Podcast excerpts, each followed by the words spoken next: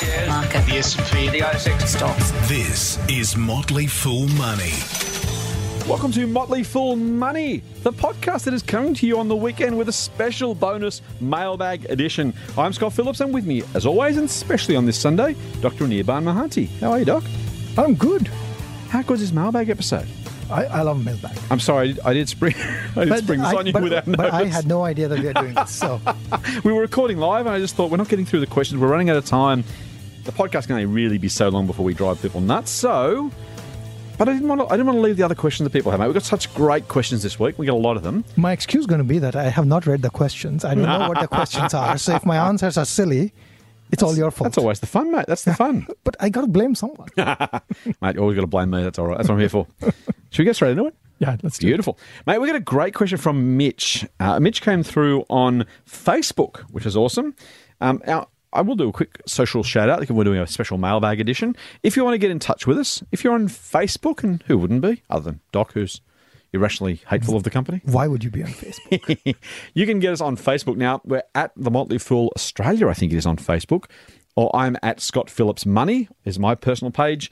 Um, I love you all, but I'm not going to add you. Add you on my, my personal page, but we I have a I have a business page. Um, so you can at Scott Phillips Money is where I am on Facebook. You can hit us up on Twitter, which is kind of probably the best way to do it because we get to all interact in public, which is kind of nice there. We are at the Motley Fool AU. I'm at TMF Scott P, and Doc is at Anirban Mahanti or you can hit us up on Instagram if you've got some, you know, photos of sunsets or food or don't don't do that. Just, just don't do sunsets of food. Really, seriously. Just put photos of your get dogs. Not of- anyway. Dogs are fine. If you're on Instagram, because all the cool kids are these days, and so we thought we should be, not because we're cool kids, but because we know the cool kids are.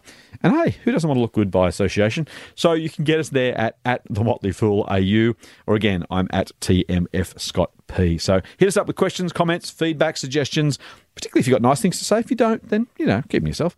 Um, Mitch heads up on Facebook, mate, and said, Hi, Scott and Doc. I'm a huge fan of the podcast. You guys are legends. That must be your brother Mitch, is it? Yeah. Okay. He said, I'm a fairly young investor in my mid 20s. Bastard. And the podcast has really helped my understanding. The question I have for you is around valuing a company.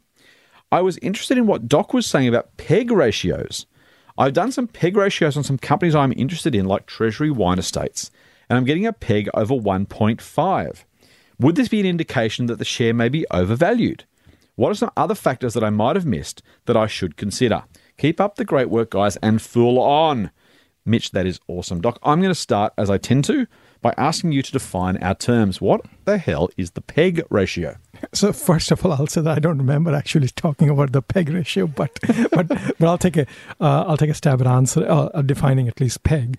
So P, peg stands for uh, the PE of the peg stands for price to earnings. Right, which, and people should know the price earnings ratio by now. What's Yeah. the price earnings ratio? So that's just the share price Yep. divided by earnings per share. So if my share price 100 bucks for the Motley Fool podcast company, and we earn $10 in earnings in a given year in profit, let's call it profit, that's what we call it here. Where is that ten dollars coming from? But anyways. you know, it's all the advertising and all the stuff. Know. uh, uh, so, hundred dollars share price divided by ten dollars of earnings Yeah. is a PE of 10 And normally, all things being equal, lower is better than a higher. If I could buy a, share for a cheaper PE rather than a lot higher PE, then I'm getting more earnings for my dollar. Now, that doesn't Yeah. mean high PE companies are bad, but if you're given the choice, you'd buy any company cheaper. So, a cheaper PE is generally speaking better than a a higher PE, but not not necessarily the only companies you should buy. But in any case, that, that's some some it's one version of valuation. So then that's the PE of the peg. What's the G? Yeah, so G is the growth rate, and Okay. I guess it's the growth rate of earnings, right? So if earnings are growing at, make up your example, um, Twenty percent. 20%, then that gives us what in, in this particular case? So ten divided 10 by twenty. 10 divided by 20 is 0.5. Right.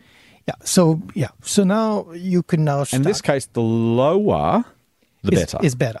Yeah. It, it basically means that you are paying less um, for the underlying growth. So, so the idea Right. here behind PEG, it's, PEG is a very simple metric. What the idea behind PEG basically is that if if there's a if there are two companies with PE of 10, oh, this is yeah, cool. right? Yep, The two companies with PE of 10, Yes. they, they are not necessarily the same because what you want to really look at is you want to look at which one is growing at what rate, right? So the one growing at 20% versus the one growing at 10%. Okay. Ideally, if they are both at PE of 10 and there's no other factor involved and, and All else being equal, as the economists say, yes. All else being equal, the futures are equally Yes, yes, bright. yes. Then the one on PE of 10 with growth rate of 20%, which is on a peg of 0.5, Yep. Is better. Right, so that makes sense, right? If you get a chance to buy two companies that are in theory valued on current earnings at the uh, at the same as a PE, so both hundred bucks, both ten dollars of earnings, they're both PE of ten, so yeah, they're the same company in theory. But if you knew that either in the past or ideally in the future, the Motley Fool podcast company was going to grow at twenty percent, but the um, other dodgy finance podcast company was going to go at ten percent. Well, for the same price, you'd want to buy the company with the higher growth. Yeah. And that's where the peg is useful. Yeah, peg is useful. No, but peg is useful in that context. But the problem with the peg is that because it's a simple measure Mm-hmm. and um, uh, everybody knows the the the growth rate of the previous year, everybody Yes. knows the current PE. Yes. Um, everybody can compute this, and Yes. in that sense, it kind of it starts to fall apart because largely the issue is not, um, y- you know, if if a company has bright growth prospects, then its shares will appropriately get kind of bid up, right? So in theory, that should already be priced into the stock. that should already be priced. I mean, it's very rarely that you know if there's a rare company that you know is under the radar completely. Like if it's a small micro cap, for example, with low liquidity that not enough people are following, then maybe for those sort of situations, maybe you know the peg can come in handy. It's peg. Or in some questions, you may just have market irrationality, right? Like I think, to, to, to be fair, not every large company is equally evenly valued. We've we've all, uh, Yeah. for large and small companies, the Motley Fool done reasonable, or very well. I think we've, we're beating the market with almost all of our services by finding companies that the market is mispricing. Yeah. And PEG can be one way of identifying them, but to your point, to some degree, the more widely accepted a metric, and particularly using historical information, Yeah. The harder it is to find really good opportunities. Yeah, especially because you can run a screen, right? So most like you can do a peg screen on like you know pretty much any broker, right? So if you can run a screen, then everybody can run a screen. So I mean, uh, I I- I think you could take the peg forward slightly by thinking about. I think you can think about the current. So, for example, a lot of companies that I look at don't even have the E, so the PE is immaterial. so you are now thinking about what the E is going to be in the future. but let's say the company has an E, um, and therefore you have a PE, uh, price to earnings ratio. Mm-hmm. I think the way to think about that is, you know, you might be paying a price to earnings ratio of say 30. That might on that might seem like that's almost double the typical average of the, of the market PE. The market PE on average is 15, Yep. 16, 17. You're paying like 30, even 32. Let's say we're paying double. And I would, someone would say to you, mate, why would you pay 32 times earnings if you buy another company for 16 times earnings? Exactly. But but then what you do is you you look at maybe you look at the past and and you look at the future opportunity and, and, and, maybe you look at treasury and say well you know but if today's earnings is one dollar and I can see that earnings grow by thirty percent if something is growing by thirty percent then they typically are going to you know on average that earnings is going to what like two in two and a half years is going to double. Hmm. So effectively, two years out, the PE is actually 15. And if that rate even slows down at that point, and then it's like just 20 or even 25, it's in the next five years, it's going to again double. So in seven years from now, you're going to have like, uh, you know, a $4 uh, of earnings. You know, in normalized terms, I'm talking right, about. yes, So now, now the PE has actually gone from 15 to like seven and a half. Right. Right. So Which is kind of what the peg some degree tries to capture, right? It's the it's, yeah. the, the rate at which the company grows, which makes your investment at what otherwise would be thirty times earnings. Or even think about a. I mean, I'll use Amazon, and we both own shares. But you know, at some point, at hundred bucks a share, twenty five years ago, Amazon looked expensive. Yeah. A thousand bucks a share looked expensive. At two thousand dollars, it looks expensive. If and when it delivers enough profit, and it may or may not, we don't know the future. Then all of a sudden, those share prices that looked historically, I mean, hundred bucks for Amazon now looks super cheap, right? When the shares are two thousand dollars at the time with no earnings, Everyone's like, oh, I can't, it's ridiculously overpriced. How can you possibly pay 100 bucks for a company with no earnings? The answer was, well, because it's big, it's growing, it's going to become more dominant. Yep. It's the study, or not the study, it's the Yeah. assessment of the future that matters in investing.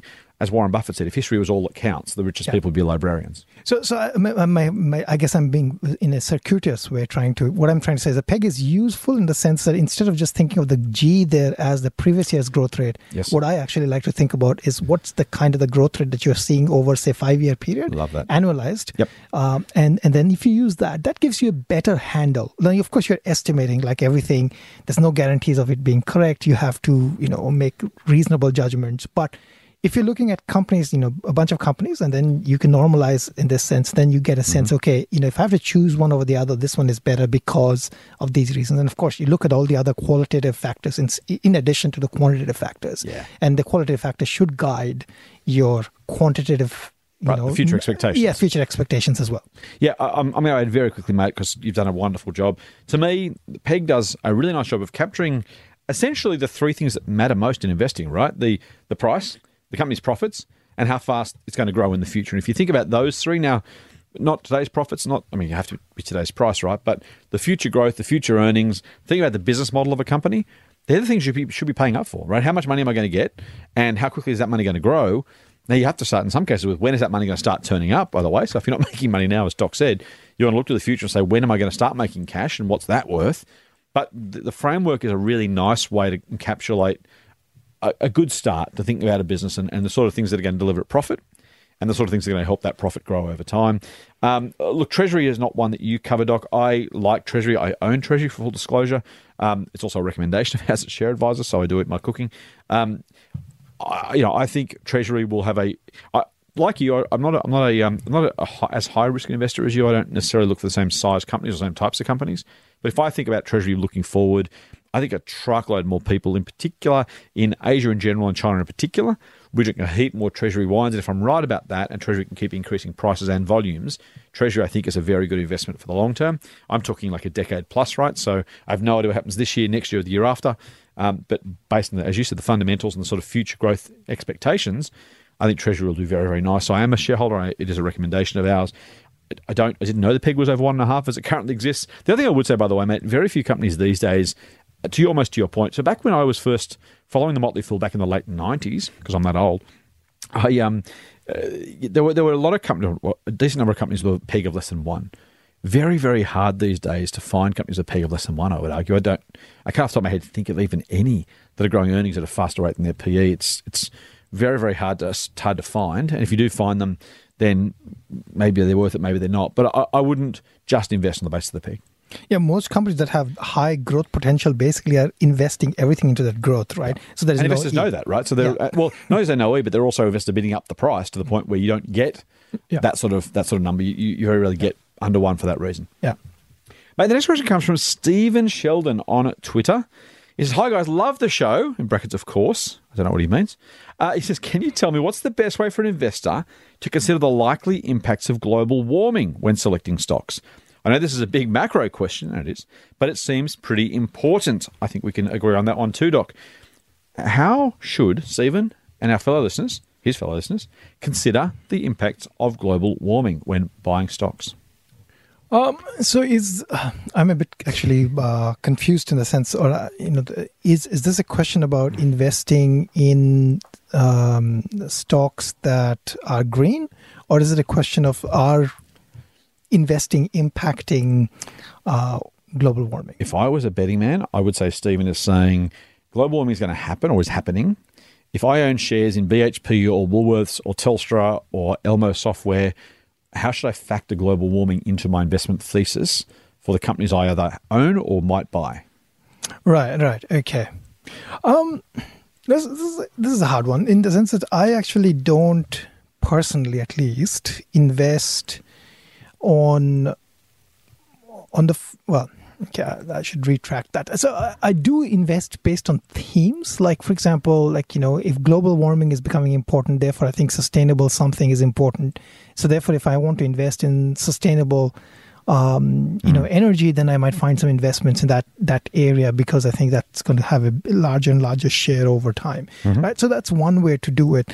Um, largely though i mean maybe bottom up is better than than thematic because in thematic the issue hmm. with thematic is um, one might get too caught up with the thematics and then forget about the individual company because ultimately um, more than in investing i think that the in, the bottom up uh, part of looking at the company looking at what you know what its prospects are mm. relative to you know where the share price is today and where the share price therefore can be in the future i think is what matters more um, sometimes thematics like you know can help. Now, if you think, for example, that um, you know, if you could predict that artificial intelligence is going to become very hmm. important, then you invest in that theme. But then again, there too, how do you find the winners in that particular theme? So it, it kind of becomes hard.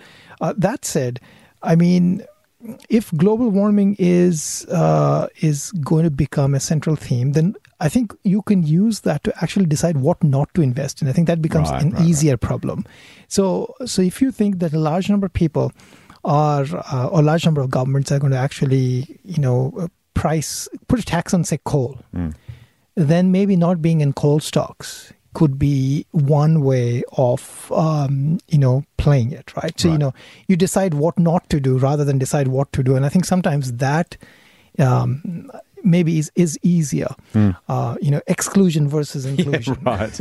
Well, it's, it's Warren Buffett's famous too hard pile, right? He, he just he says he's got a very large too hard pile. If he simply looks at something and goes, I don't know, I don't, I don't feel like I have an answer here, I don't know the answer, rather than feeling like, as many investors do, particularly professional investors like us, and we don't, but our, our peers in the industry kind of feel like they have to have an answer for everything, right? If someone calls and says, Hey, what do you think about company X?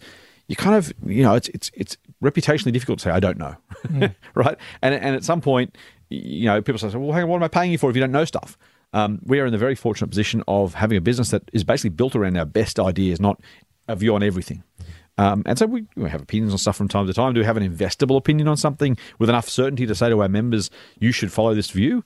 Often not. And so, as you say, sometimes too hard piles is a great way to go. Any more thoughts on global warming investing, mate? No, global warming is important but other than that i don't know much Yeah, look, I'll, I'll give you a couple of thoughts, Stephen. I will heartily endorse Doc's idea of just simply avoiding stuff you don't know about. I think that's a perfectly great way to do it.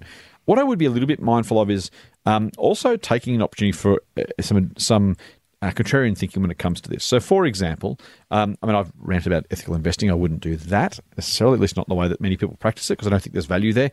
Um, that being said, though, one of the things to think about, for example, people say, well, insurance companies are going to go broke because you know, payouts are going to get higher as global warming impacts, climate change impacts, more catastrophes, more tornadoes, hurricanes, earthquakes, whatever, bushfires. That's all true, with the exception of thinking about how those risks are priced. Now, if you said to someone, I've got a 20 year insurance policy, which pays at any point over the next 20 years based on cyclones, hurricanes, bushfires, I'm going to say, well, I'm getting well away from that one. If you're an insurer, though, and you get to reset your premiums every year, as long as the actuaries, the research, the insurance company are actually factoring in the increased risk and charging higher premiums as a result, there is no reason why you shouldn't potentially, not saying you should, no reason why you shouldn't invest in, say, insurers, for example, right? As long as it's like it's like banks with credit risk. It doesn't matter that some people don't pay their pay their loans off. Banks expect that. Credit cards the same. Payday lenders the same for what it's worth. Thirty percent of payday lending clients don't pay their don't pay their debts back. That's not a problem as long as the rest of the business is priced accordingly so that the risks that don't or do come to pass are more than covered by the risks that don't come to pass. That's why we have pooled insurance. That's the very idea. If I have a prang on the way home and Doc doesn't, then as long as enough people don't have prangs, my costs are covered. The insurance company is more than fine. If they're pricing in those short-term risks appropriately, you don't need to worry about it. So, uh, you know, one counterintuitively, I don't think you should necessarily avoid insurance. I would be a little bit careful, as Doc says, with natural resource companies, particularly energy. Um, the, the view by those who know these things is that if and when governments finally get around to taking meaningful action on climate change, and I don't mean that in a political sense, but I expect they will at some point, then a lot of coal companies will effectively have assets that are, in the lingo, stranded assets. In other words, if we stop burning so much coal because it's bad for the environment, if that is if that comes to pass, I think it probably will. Again, not as a political view, but simply as a pragmatic one. Um, then, if you own a, a coal mine with a whole lot of coal in the ground, and there's a very good chance you won't ever get it out of the ground, then you want to think very carefully about how much you pay for that company, even if you own the company shares itself, as Doc says. So. Taxes are one. Literally, is it ever going to be burnt or taken out of the ground and sold? Is a, is a real question. I mean, if it is, and the scientists are right, if every coal mine in operation now takes all the coal out of the ground that it has, then the planet will warm by five, six, seven degrees, and we're all toast. So, if the science is right and there's no restriction, then we're in, we've got bigger issues of whether or not your coal company loses value. So, I'll just I'll just throw it out there to be a little bit careful. And again, as Doc says, use the too hard pile liberally. Real money advice from real people. Not just a couple of dicks with a Porsche. Get more at fool.com.au forward slash triple M. Mate, Liam sent us a question on Facebook as well. He says, Hey, Scott and Doc, loving the potty. Started listening a couple months back now. I'm 20. T- who? Jeez, you young blokes. Stop rubbing our face in it, will you? I mean, Doc's a young bloke, but I'm getting on a bit. I, you know. Anyway, I'm 22, started, started full time work and taken a real shine to investing. Good man, Liam. I have no background in finance or stocks, but I understand the benefits and I'm putting a lot of time into educating myself. Man, he's on fire. My question is I'm trying to encourage my mates to get into investing. However, I'm not educated or convincing enough to win the majority of them over. Have you two done a podcast or have sim- simply explained have a simply explained resource, sorry, on why the stock market is the best option, especially at a young age, or would you be willing to make a money hack episode or even a segment in a podcast, simply explaining the benefits in layman's terms so I can refer my friends to listen to? Fool on, he says. How good's that? That is pretty awesome I will take that a year up. That's a really good idea. Might- yeah. I don't know if we'll do. We'll have a think about that. So, look, I want to read that because it was some, a question that we got. We don't really have an answer for it just now, but we'll do some version of something. Liam, hold us to it. If we don't do it the next couple of weeks, make sure you remind us. Um, look, it's hard. You know, we do a podcast for a general audience, and so we want to make sure our our commentary is as broad as possible. Part of the problem, honestly, I had a question from another another correspondent who was asking me about you know whether we had a particular resource for millennials, right?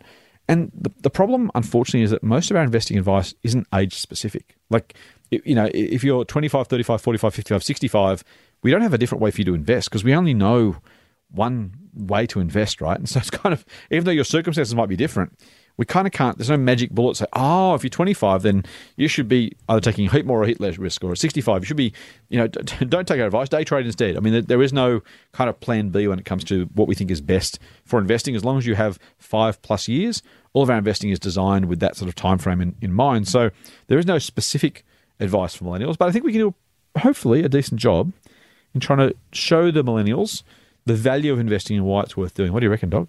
Yeah, no, I think that's all fair point. I'll just say it one thing to Liam, and this maybe you can tell this to your friends. Uh, the, what I tell people is that the stock market is the single best way to participate in the success of hum, human ingenuity. Right. So go. the human human race basically makes progress, and the best way you can, you know, you can partake in that, pro, you know, progress and the wealth that that progress creates is actually via the stock market. I like that. And I'm going to give my own page a, pl- a plug because, hey, if we're not giving ourselves a plug, Matt, what are we doing here? Um, go to Scott Phillips Money on Facebook. So facebook.com slash Scott Phillips Money. Um, I only say that because it just so happens, and it wasn't related, but it ends up nicely. I, I posted a I posted a post. I put up a post on the 1st of October if you're looking for it. It's now the 3rd or 4th as we record this. And I've dropped in there a Vanguard index chart from 2019. So every 30th of June every year, they update their 30 year index chart. And if you want to tell your mates something, tell them this. If they put $1,000 away 30 years ago, they'd now have $14,634. If they put $10,000 away 30 years ago, and I admit, admittedly, you weren't alive nor were your mates, that would have turned into $146,000. Now, if they can't get excited about turning 10 grand into 146 grand, well, mate, you got bigger issues and you probably should find better better mates. But I'm sure your mates are wonderful blokes. Um, so all I would say is, look, that, that is the value of compounding. Jump on there, show them that chart. The chart is really, really impressive. It shows you the value of, and that's just investing in an ETF, right? If you can actually beat the market, you'll do even better. If you'd have bought a hypothetically uh, ASX 200 ETF 30 years ago and done nothing, literally not added another dollar, which you should, by the way, if you hadn't, 10 grand becomes $146,000. If you can't get excited about that, then I don't know. I think I'll probably give up. Yeah. But good, mate. We will do something on that. But and, and good on you for getting your mates involved, mate. More importantly, you are going to. Well, the other thing is, mate. Maybe maybe to the extent you're happy to share some stuff with your mates, share it with your experience as you go. If they can see you making some cash, that's probably a really nice way. No, no one likes your mates getting rich when you're not. That actually might be the most effective way to do it, I reckon, Doc. Yeah, I think so. All right, next question. We got a question from Matt. Matt says, Hi, Scott and Doc. Love the podcast. Listen religiously. Uh, You must be Father Doc and I'm Father Scott. It looks like that. Thank, thank you for listening, my son. Have we, have we offended anyone? Probably. At the, if you're the- religious, I at, at the podcast church, we are. the Church of the Holy podcast. Yeah. I have a. I'm going to stop. I have a question I've been thinking about for some time, and that's on the impact of compulsory super on the share market. Now, this one came via email, and when Aaron shared this one with us, I frankly was scared to ask the question because Doc hasn't mentioned so his thoughts on this, and this might get ugly. He says, Matt says, every month there is new money coming into the investment market on back of compulsory super, a good chunk of which ends up in Aussie equities.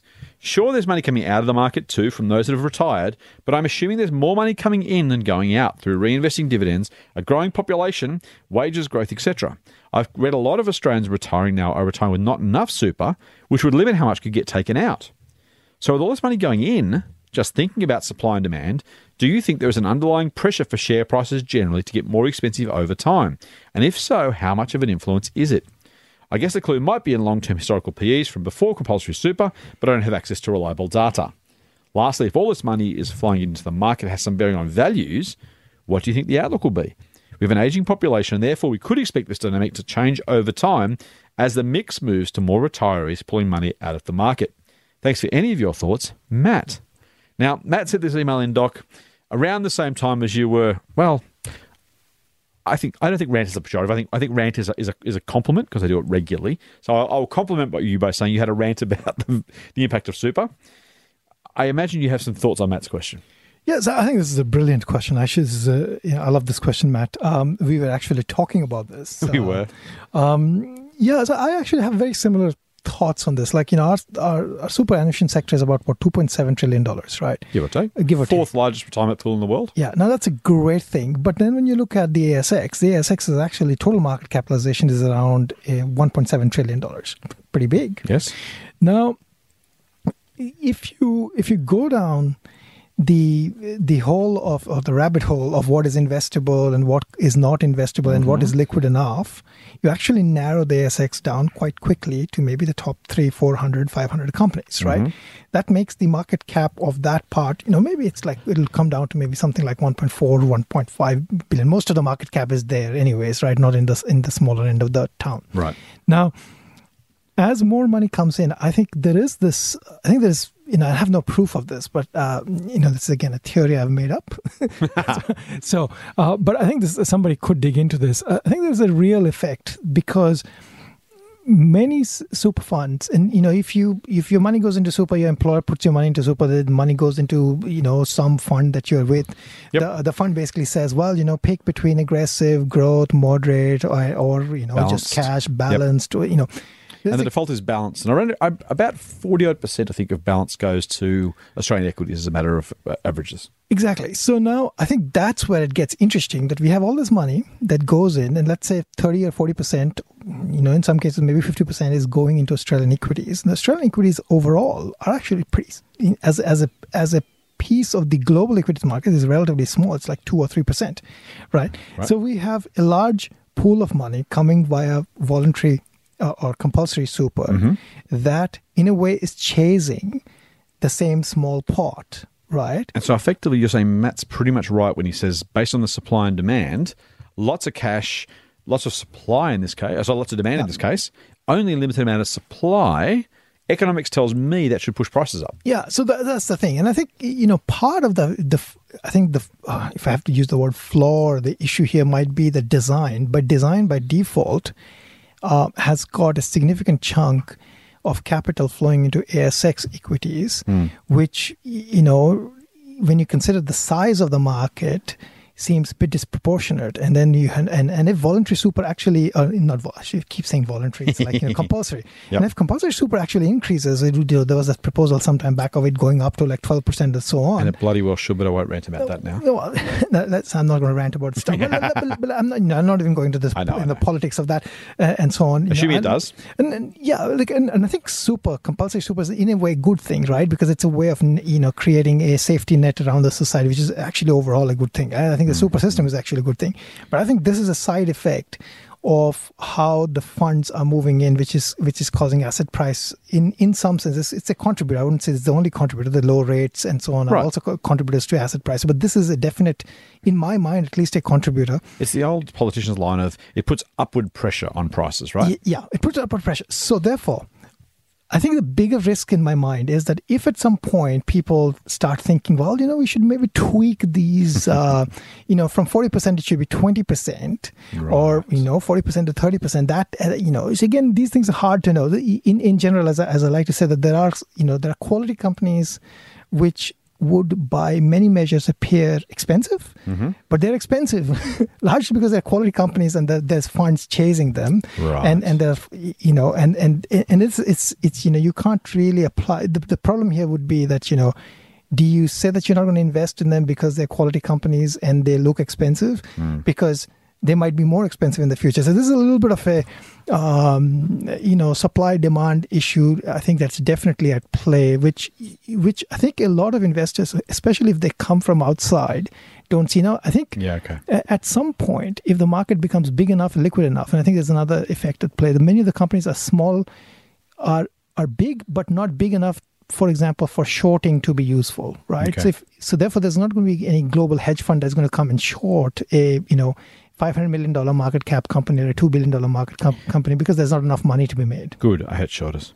Yeah. So I think all of those combinations, I think, result in this uh, interesting dynamic. And, Hmm. and as, as an investor, I think good to know what dynamic is potentially at play. I say potentially because I have no proof that that's Right, the, right. the, the dynamic. But anyways, yeah, I, I kind of agree with Matt's thoughts. Yeah, I, I completely agree with that as well. I think you know the upward pressure. It's it's it's almost inevitable, right? The the rate of addition to our equity markets is simply higher than it would otherwise be by definition, right? If we didn't have compulsory super, it wouldn't happen. Now, some of that would happen because some people would would would save voluntarily, and that's always good. We're big fans of that. Uh, but the extent of that gain, I don't think it's fair. I don't think we should assume or would assume that Australia would save ten percent of its salary arbitrarily without super. So that's definitely the case. It also, by the way, has an impact on property, and so we should think about commercial property here. I I think it's less impactful than maybe some might. Um, if you think about the average rental yields of property. Um, commercial property I'm talking about, so leave house price alone because it's a whole different question. But commercial property, there's no sense that that necessarily has increased meaningfully over time. We know that somewhere around 10 or 20% of super goes to property, um, almost all that commercial in some form, whether that's retail, commercial, industrial. Uh, and there's no sense that that's necessarily pushed that up meaningfully, at least to unrealistic levels. So I don't know that it's as big as it might otherwise be, but it's almost certainly more than would have otherwise been the case without super. I think that's an unquestioned reality. Simply, we know that Australians as a whole wouldn't have put that much money aside. So it must, by definition, push things up. I think that your point, Matt, I, I've said this to Doc, and Doc, I don't know if you have a view, but I think you're right, Matt, but I also think that's got probably 20 or 30 years to run. Um, as you said, people retiring now haven't had a full career worth of super, so they simply don't have the sorts of amounts that they would have otherwise had. So there's more money going into super than coming out now. That really won't effectively equalise until people who started working in 1993 when super was introduced. So you turned 18 that year, and your first paycheck you got super for, and you got it all through your career. That's the first time that'll be kind of equalised. After that, then you've got the increase Doc's already talking about. There was increases from 3% to 9 then 9.5 hopefully 12 over time. So again, that's a second kind of wave, if you like. Think about those kind of waves crashing on the beach. Um, we don't really hit kind of like for like, really, until we max out that contribution percentage. And that probably is still... I don't know. Well, it's not going to happen anytime soon. The, the current government don't seem too keen. Eventually, it'll happen, I hope. Um, but it might be five or six, ten years till we get to 12. And so you think about, again, 40 years worth of that, up from nine, up from six, up from three. There's still a decent way to go. So does it make the market more expensive? Yes. Is it likely to, at any point, be a net negative? I think to Doc's point, the only time it will be is if Australian asset managers rebalance the way they invest their portfolio cash. Um, otherwise, I don't expect it to be a net drag on the market anytime soon. Motley Fool Money. Financial advice for real people, not trust fund hippies. Sign up for the newsletter at fool.com.au forward slash triple M. All right, let's move on. We've got another question from another Matt. Matt says, Hi, Scott and Anirban. Thanks for the podcast. I listen weekly. I might have just accidentally hit the down button, lost the entire thing. I'm going to have to scroll up. How's this for this? People wouldn't believe we do this live, would they? No. No. He says, I listen weekly and you have opened my eyes and ears up to a number of other excellent podcasts from the Motley Fool US. I've been investing for a few, th- thanks, Matt, by the way. I've been investing for a few years using a number of Fool services and have also started investing directly in US stocks in January of this year. My question relates to tracking dividends from US companies. Are you ready? In Australia, I get distribution statements emailed to me, and at tax time, I can log into the share registry that manages the companies I own to see exact dividend payment and franking credit details. I don't seem to be receiving dividend statements from my US investments. However, I've definitely received cash dividends from US into my share trading account. Is there a similar setup with US stocks? Should I expect to receive dividend statements? Are there share registries that manage US stocks? What is the easiest way to track down these payment details for my tax return? With Aussie dividend statements, I can usually see the share registry details. How do I find the registry if I don't have a dividend statement for the US? He then says, I also note there are stocks sold over the counter in air quotes. So, over the counter is a type of trading in the US, like Tencent Holdings and Dassault Systems, that have been recommendations of some US motley fool services. My broker does not allow these to be purchased. Can you suggest an online broker that does? Thanks for any guidance or suggestions you can provide. Now, Matt, hopefully between you sending this question and hearing this podcast, you've heard our last podcast where we talked a little bit about the way US stocks are held. The simple answer is you won't get a statement from your registry because they don't exist. There is no CHESS in the US, the computerized holding something something system that we have in Australia. Um, the brokers hold all that, and your dividend transactions from your brokerage statement are the best way to get those. Most brokers allow you to simply run a tax report or just a state transactions report. It's what I do from the tax year um, that I'm looking at. You just put two dates in, they send you a report of all the transactions over that period of time. There's no franking credits, unfortunately, so you don't have to worry about that. Um, so that's just a very, very simple way I do it. Doc, your thoughts on tracking dividend payments from US companies? Yeah, I do exactly what you said. So basically, like uh, I use Charles Schwab. On Charles Schwab, you can basically get a list of transactions based on transaction types, whether they are trades or Mm-hmm. Right, dividends or, or- yep, yep, interests yep. or fees and whatnot. So you basically just get that, uh, put it into a spreadsheet, then you basically have to convert it to. Um, the Australian dollar, which is a bit of work, but it's very easy now. You take any spreadsheet, all of them have um, his historical information about um, uh, currency, so you can actually convert it on the date of a transaction to the um, to, to, to, to, the Aussie dollar equivalent. Yeah, at, and there are other ways in which you can do it. You you can use monthly and so on, as long as you're consistent. I think you know. Again, talk to your um, accountant Mm-hmm. is what I would say. Um, that's that. You could use. Uh, you use that. I don't use it. Uh, something like Sharesight, for example Correct. um, and they can track everything for you um, and they can produce a report for you so that's another Cost money, not cheap, but to my mind, well and truly worth it. That's another way of doing it um, yeah those are the two two ways and to answer the last part about over the counter stocks um, so the OTCs, you could buy them pretty much with any US broker. If you have, like, if you're trading US stocks and you're paying like 20 bucks or 50 bucks for trading them, there's no reason to do that. You know, use something like Charles Schwab um, to, you know, effectively pay now zero. so, and, and then they would allow you to trade the, uh, the OTCs. The OTCs are actually uh, an, an interesting class because uh, for many, some brokers actually do not allow you to trade them. Some brokers actually charge you a lot more to trade them. Uh, unless you're with a US native broker, they they're not really treated as equivalent to any other stock. So that, that is that's a that's a good point, and I've seen that happen with some other trading platforms. Yep. Extra levels of complexity with each one. Uh, if you're happy with NAB trade and you're making really, really, really small numbers of transactions, maybe stay with them. Doc and I would both say probably do yourself a favour, save some cash, go and find a US broker. Ideally, one that does OTC. Um, and again, just be careful there. You may not even want to do the OTC if it's, again, too high, depending on which broker you choose. You never want to have your universe reduced, um, but you can probably get away nicely without trading OTC if it comes to it. Get more Motley Fool money advice at fool.com.au forward slash triple M. Mate, a question from David Newen who says, Hi Scott, I'm a Motley Fool subscriber across many services. I was an avid listener of your podcast with Doc. Is actually I'm currently listening to the Sunday mailbag edition while going to work. Hopefully it wasn't working on a Sunday. Hopefully he was listening to it the following Monday. I've had a lingering question I've been meaning to ask. I have a part of my portfolio in ETFs as I don't have a lot of time to actively invest. However, I've pack, practiced, purchased them, sorry, through Bell Direct, and the fees are killing me. I want to regularly invest and take advantage of dollar cost averaging, good man, but the fees erode my investments. Most of my ETFs are with Vanguard and BlackRock, and direct minimum investments can be in the range of 25 to 50k, which is more than I want to put in one ETF. Now, when he says direct investment, he means you can actually invest off market, sending money to those guys, which is more than I want to invest in one ETF. Hence the reason I go through Bell Direct. Any thoughts on how I can regularly invest into the ETFs, that without paying the exorbitant fees? Now, I asked him just as by way of follow up, I said, look, you know, how are you doing? What are you doing? He said, look, I, I currently pay 15 bucks per transaction across eight ETFs. That's 120 bucks in fees. I only invest every couple of months to cut back in fees, but it's still too high. Any thoughts appreciated? And then I sort of said, look, what you know, what ETFs are there? He said, I probably invest in Vanguard International, Australian shares, Magellan Global Equities, a whole lot of other bits and pieces. So, Doc, that's a lot to pay. How would you solve the ETF transaction fee brokerage problem? Oh, I mean, if you're just investing in certain ETFs, like if you talked about this, maybe um, you know, so like something like um, the Combank, uh, the Pocket app. Yes. It could be an you know Raiz Combank Pocket app. They would reduce your cost if you're just investing in ETFs and um, not investing in direct shares. I think those would be the probably the better platform in terms of um, getting in with lower dollar investments at any. You could basically dollar cost average Yes. at one time. That that's I think number one. The other other alternative is to basically bundle money. So basically, instead of you know going smaller amounts, you try to increase the amount and therefore reduce the f- impact of fees.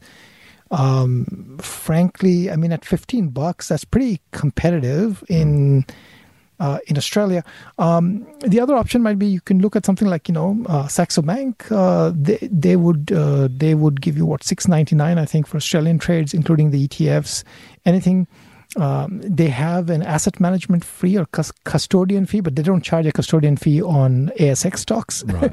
so if you're Still a buying, decent asset management fee, though, right? I'm no, you, sure. you, but you're not paying anything if you're buying the stocks of uh, the ASX. Oh, right. Okay, not Yeah. the management fee. There's no no, so Ah, there's no custodian fee. The custodian Right. fee is for non ASX. Yeah, but the asset management fee, though. No, no, there's no. So, so there's only custodian fee. Custodian fee is off the total assets, but Oh, uh, right. which is which is 0.12 percent, which is pretty, which can actually add up. Yep. But it's not they they they exclude ASX stocks out of it. So if the Okay. ETFs are on on the ASX, then you're fine. That makes sense. That makes sense. So I mean, that might be another platform which is half the price of Okay. this one. Yep.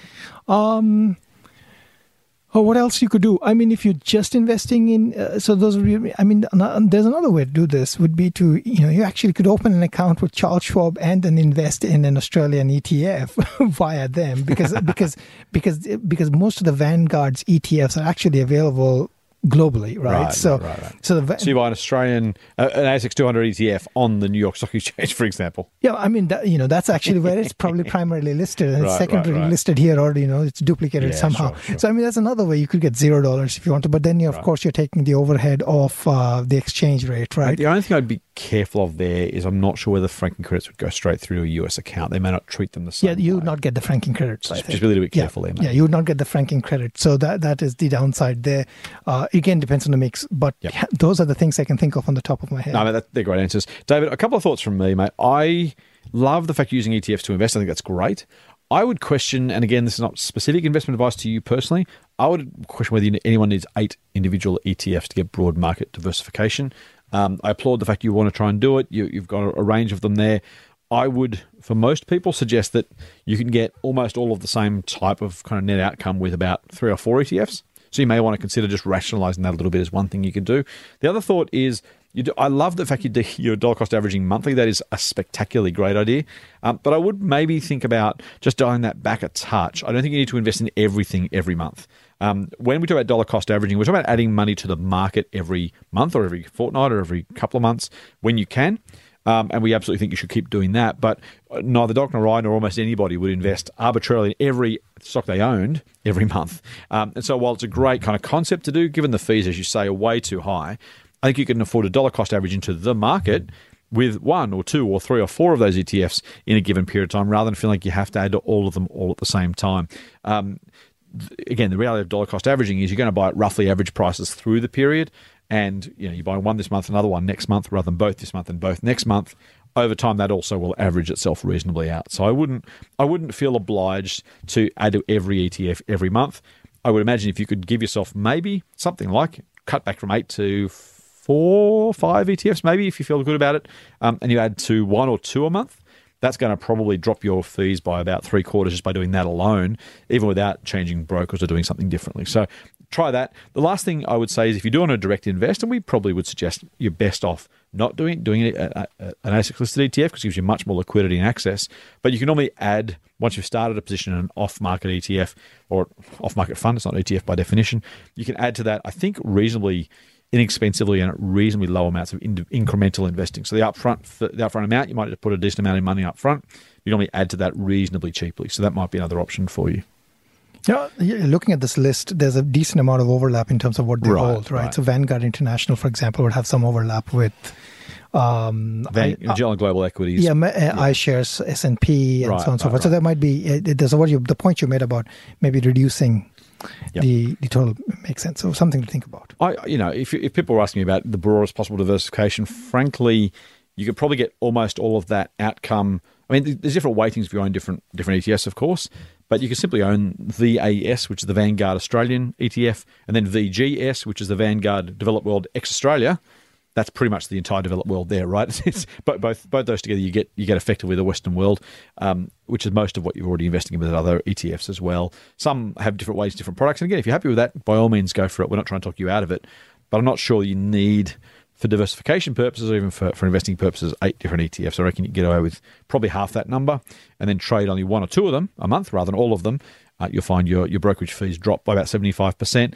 And I dare say over the fullness of time, the return you get from that portfolio will be largely indistinguishable from what you would have delivered if you'd invested all eight every single month. Fair to say, Doc? Yes. Mate, that's it. We can now have the rest of our Sunday back. Awesome. Thank goodness. Thank goodness. It's, it's also Friday afternoon here, but Yeah. you know we're pretending it's Sunday because hopefully it's well. Of course, this doesn't hit the podcast airwaves till Monday. We're going to look silly anyway. So, well, look, I'm taking a decent degree of faith in our wonderful team here at Triple M who do all our production for us. Um, they are wonderful people, and we're very, very happy and lucky to have them. Uh, so, I hope you've enjoyed our foolish mailbag bonus episode. We went to this super regularly. I don't expect. We just had so many great questions, and frankly, I didn't want to leave any on the table. I wanted to make sure our, our wonderful loyal listeners had a chance to hear their questions answered, and hopefully for you, if you didn't send a question through, well, firstly, maybe you will. Secondly, I'm sure you benefit a lot too from hearing about the questions that other people have. So that's it. Don't forget, you can and you should subscribe. Hopefully, you already are if you're hearing this on a Sunday. But if you're not, please do subscribe. Hit the, hit the subscribe button on your podcast app. If you're listening to this on the web, jump onto iTunes, jump onto your favorite Android podcast app. If you don't have one, iTunes comes native, which is awesome. So that's the podcast app on the iPhone is wonderful. Um, there's plenty of Android ones. There's, there's a native Google podcast. It's not great because you can't download automatically. Google kind of thinks we're all in the US and we get free unlimited data. We don't here, so you're better off downloading on Wi Fi. Um, jump onto, I use Pocket Casts. There's a heap out there, so grab one of those. And of course, when you finish listening, give us a rating because we're vain and egocentric people and we like to feel like we're doing a good job. Is that right, Doc? It sounds absolutely like us. Make sure you go to get to some extra foolish goodness. Go to fool.com.au forward slash Triple M. Triple M. That's it for this week's special bonus mailbag episode of Motley Fool Money. We'll be back next week with another dose of foolish insight. Fool on. Full on.